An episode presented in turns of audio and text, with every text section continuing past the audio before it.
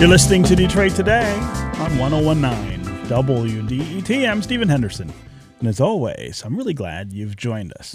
It's been more than seven months since the novel coronavirus arrived here in Michigan.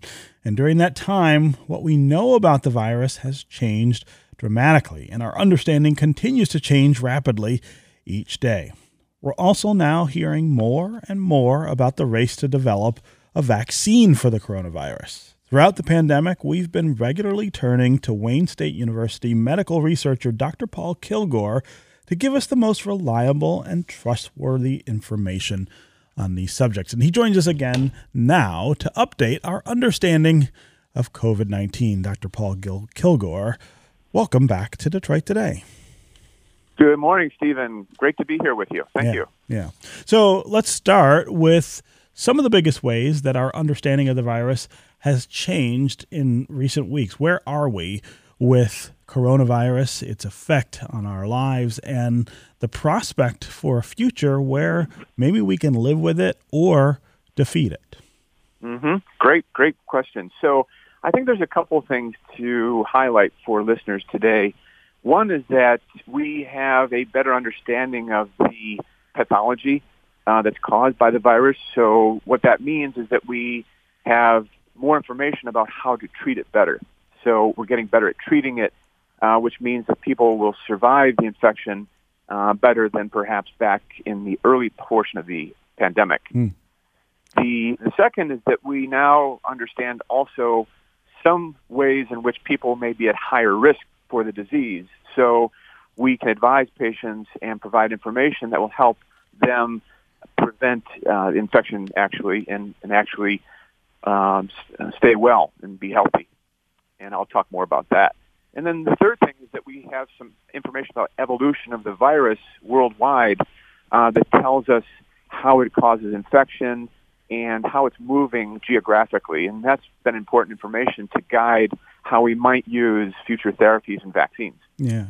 Um, so I, I'm really worried about the return of school this fall, both at the K 12 level and at the higher ed level. Uh, you, you have a lot of people getting sick, you have a lot of people in quarantine on college campuses. Um, there are a lot of people who say they don't think that the science supports the idea of keeping kids out of school, but what we're seeing is that sending them to school is still taking a pretty pretty big risk. Give us an idea of what the science actually says about what we should be doing with school. So I think there's a couple important things to point out. One is that we know we can actually reduce our exposure and transmission using those things that were talked about early in the pandemic. So that includes really great hand hygiene. That includes face covering, face mask. And it also includes social distancing to reduce the likelihood that the virus will make it uh, to our nasopharyngeal spaces and mucosa. Those activities, when implemented in a educational setting, are also going to be important to reduce the potential exposure to the virus. Mm-hmm. And then in addition to that, there's other important things that we, we know can be helpful, and that is um, taking care of our own health.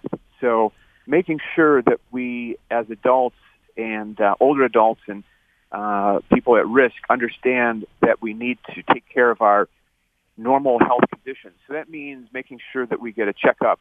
That means taking care of our blood pressure. That means getting a checkup, making sure that our diabetes is under control.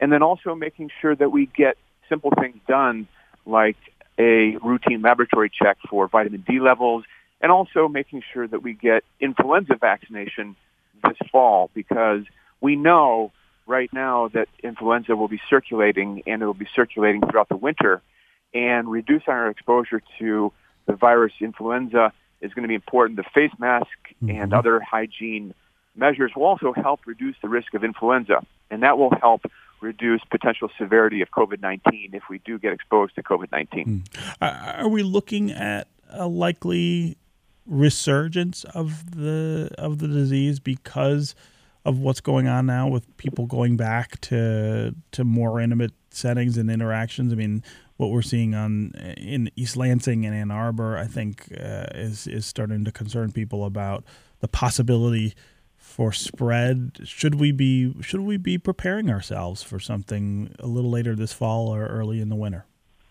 Yeah, I think so. I think uh, caution is the key word right now, and you know, it, it always occurs that uh, viral respiratory diseases um, see a peak. Many many of them actually peak in the cooler winter months uh, when humidity is lower as well. And that's an important idea that will help reinforce the need for using a face mask, hand hygiene, the social distancing as well. We know, for example, coronaviruses, adenoviruses, RSV, influenza viruses all tend to peak in the cooler winter months. So we can anticipate something uh, of that nature happening again this year as well. How big of a peak we might see with COVID-19 specifically and the SARS coronavirus 2 remains to be seen, but I think we can anticipate that this could definitely happen. Mm. I'm talking with Dr. Paul Kilgore. He's the Associate Professor and Director of Research at Wayne State University College of Pharmacy and Health Sciences. We're talking about where we are with COVID 19, where we are with the idea of a vaccine for COVID 19, and the way that the world is kind of going back to normal right now, whether that risks another resurgence of the disease. We're also talking about the things that we understand about COVID 19 now that we didn't maybe just a few weeks ago, and w- the way that affects the, the things that we do or don't do or plan to do. If you want to join the conversation, give us a call and tell us what questions you have about COVID 19 and the virus that causes it. Are you concerned about another big surge of cases here in Michigan? And what do you think might cause that surge? Also, what do you think of the response locally and at the state level to COVID 19? Do you think that uh, elected officials are doing what they should be doing, or are there things that you think are being left out that we ought to be considering? As always, the number here on the phones is 313 577 1019. That's 313 577 1019. You can also go to the WDET Facebook page and put comments there, or you can go to Twitter and hashtag Detroit Today, and we'll try to work you in that way. Uh, Dr. Kilgore, I want to go back to something that you said earlier actually to, to start the conversation about what we've learned about treating COVID 19, uh, the, the idea of treatment along with the possibility of a vaccine, I think, is the sort of you know bright light in in in the future for for us. Uh, but but talk about the the ways in which that changes the mortality picture uh, the, the fact that that that we are more knowledgeable about the effects of this disease and where it comes from, and therefore we're able to stop people from dying from it. That seems to me to be a dramatic step forward. You're absolutely right, Stephen. In fact, um, there's a couple things that listeners may have heard of that I'll, I'll just mention real quickly. One is that we know when individuals develop severe COVID-19 disease and they experience respiratory distress, even respiratory failure, and then they become uh, uh, patients in the ICU. One of the things that we know does help is steroids, uh, systemic steroids, and one of the things that this can do is actually reduce the impact of what you've heard is called the cytokine storm. And that's really important because it means that we can buy time for the individual to help their immune system uh, respond to the viral infection and we can support their breathing uh, as they recover through the most severe uh, stages of the disease. We also know that the antiviral remdesivir does have some impact on uh, recovery time and reducing severity and duration of symptoms. So that's an important tool uh, going forward as well. And we also know that when we talk about reducing risk, um, we know now that individuals who develop severe disease um, typically have underlying risk factors, underlying medical conditions, and to the extent that we can prevent these or reduce their impact, um, that can improve survival as well. So things like obesity, diabetes, and smoking, cigarette smoking, will be important things to address, even as we do the measures that we know will prevent exposure, like face mask, hand hygiene, and social distancing. Hmm. Uh, again, 313 577 1019 is the number on the phones. Let's go to Gene in Oakland County. Gene, welcome to the show. Good morning. Hi. Uh, my question is about testing. I believe that I heard on, I think, CNN the other night, Cuomo was basically saying that there's like different kinds of testing. I mean, you have the rapid testing where you can find out right away. Um, he also said that there's sometimes you might test positive, but your viral load is so low that um, you know you're not contagious and you know you're asymptomatic and you can go mm. about your life. I was, you know, I'm curious about that. I would love to see, you know, rapid testing coming so that our teachers and students can feel mm-hmm. a lot safer in school. And if what he said is correct, um, you know, if you test a student and they test positive, if you know what kind of viral load they have, you know, you may not have to shut down your whole school because somebody tested positive. Yeah. Yeah. Gene, great question. I really appreciate the call. Dr. Kilgore, what's the answer? So there's a couple of things I think uh, for Gene and other folks to know. One is that we do have the diagnostic test. We call it the RT-PCR test. Uh, this is a test that's done on nasal swabs or nasopharyngeal swabs. This is a very important test. That gives us the diagnostic result that we're looking for in terms of understanding if someone's infected with the virus. Uh, we also know that there are these newer viral load tests uh, that can be helpful. They're not as widespread available as uh, we would like them to be.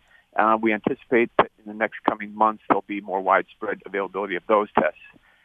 The other thing to know is that RT-PCR tests, um, as in the form of the rapid diagnostics that we know are in the Abbott test, for example, that we've used in Detroit Health Department, uh, that's a test that can give a result very quickly within 10 to 15 minutes. And so the turnaround time for some of the diagnostic tests, the RT-PCR tests, is much shorter than it was several months ago. And that's good news for the situations where we know we want to identify individuals that may be infected or exposed and then also uh, institute control measures as quickly as possible to reduce spread. Mm. So the RT-PCR test is a very, very good test that um, we would like more people to be aware of, and uh, having that test more widespread available would be very important. Yeah, yeah.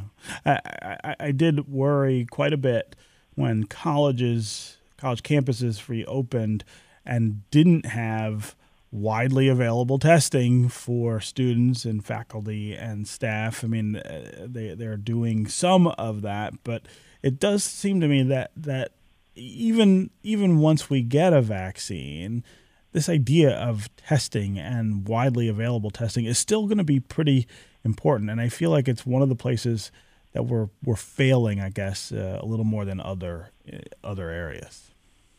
You're absolutely right, Steve. And I think one of the things that I wanted to underscore for listeners today is that even as we wait for the vaccine to become available, and I have to say that there's no guarantee that we're going to have a vaccine available for the general public in 2020. Mm-hmm. It could happen, uh, but it's really too early to tell. And the phase three trials are underway right now as we speak.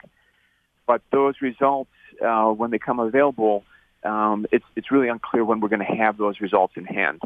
So, in the meantime, one of the things I think is important for people to know is that if they do develop COVID-19 symptoms, so that means fever, shortness of breath, difficulty breathing, and other signs and symptoms of COVID-19 that we've heard about, it's very important that people access testing as quickly as possible in that situation. Mm.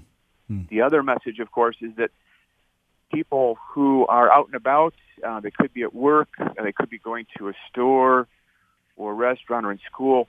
The face covering, the face mask usage, the hand hygiene uh, with hand gel and hand washing with soap, as well as social distancing are still going to be very important measures uh, for the remainder of this year, and I think well into 2021. Yeah, yeah. Um, I, I want to talk about vaccine and where we are with that. You, you say there's no guarantee that we'll have one by the end of 2020. I keep saying there's no guarantee that we'll have one at all. I mean, there are so many things, uh, diseases that we live with that we don't have actual vaccines for. But but catch us up on this rush to develop a vaccine. How that's going? Is it working? uh, the way that, that that we're doing it, and is this something that that you have confidence that will be achieved? So that's a great question. Back, uh, you know, 15, 20, 25 years ago, when we were doing vaccine research, uh, developing a vaccine would take anywhere from 10 to 15 years. Wow. The work that took place on the Ebola vaccine actually accelerated vaccine development with newer technologies, uh, both for developing the vaccine and for conducting the clinical trials safely.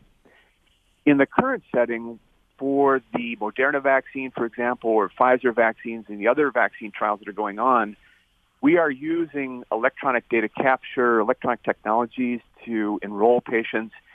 And the vaccine constructs, the actual vaccines themselves, the technology to create these and develop them and test them has greatly improved. And the latest technology that you, I'm sure, have heard of is the mRNA vaccine technology.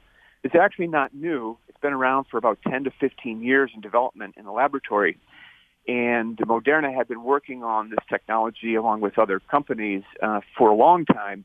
In fact, before COVID-19 broke out, they were working on other vaccine uh, agents, so vaccines for influenza, for example, or CMV, uh, Zika, and human metapneumovirus were in the process. But they pivoted very quickly to COVID-19. So in 2020, the vaccine trials, these phase three trials that you've heard about, um, have accelerated um, in part because our technology has improved greatly in both doing the trials and designing the vaccines themselves. Hmm. Hmm. And if we get to the point of vaccine, there's still going to be this question of who gets it and how effective it is. And I mean, I think a lot for a lot of people, there's kind of this uh, thought that that's the end line once we get to the the stage of a, a vaccine that is that is publicly available. But really, it's just another iteration in the process here, and and this is going to be with us for for some time. Absolutely right. In fact, I would say that when we get a licensed and recommended vaccine, that's really the beginning. Uh, because what we're talking about is vaccinating millions, uh, perhaps billions of people around the world. Mm-hmm. And while there are vaccine manufacturers that are ramping up quickly to produce millions, hundreds of millions of doses, the challenge is actually delivering the vaccine, administering the vaccine, and getting education out uh, to individuals that helps them understand how the vaccine works, what the safety of the vaccine is, and what they can expect after they are vaccinated.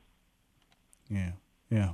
Uh, I also quickly, we've got about two minutes left, but I want to get you to address this tension between, I guess, politics and science. Uh, CDC Director Robert Redfield testified in Congress this week and said he might even go so far as to say that this face mask that he was uh, holding is more guaranteed to protect against COVID than when he takes a vaccine.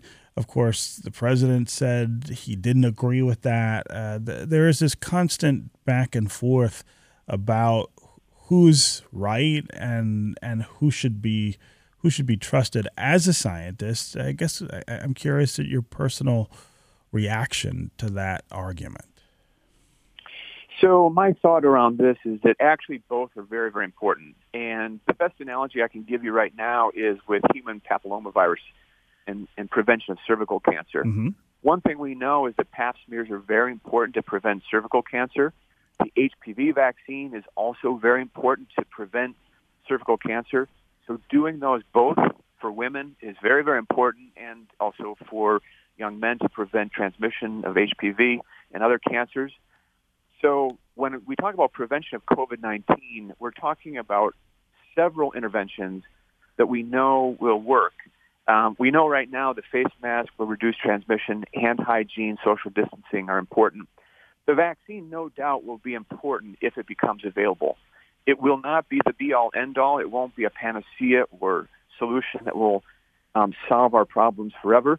Um, but it's going to be very, very helpful, no doubt, going forward, and may help also improve the way that we can open uh, work, uh, restaurants, and other venues that are important for maintaining economic uh, action and power. Yeah. Okay, Dr. Paul Kilgore It is always great to have you and your expertise here with us on Detroit Today. Thank you very much for being with us. Thank you, Stephen. Really appreciate it. Yeah. Okay, that's going to do it for us this week. I will be back on Monday, and I hope you will too. This is 1019 WDET, Detroit's NPR station, your connection to news, music, and conversation. We'll talk again on Monday.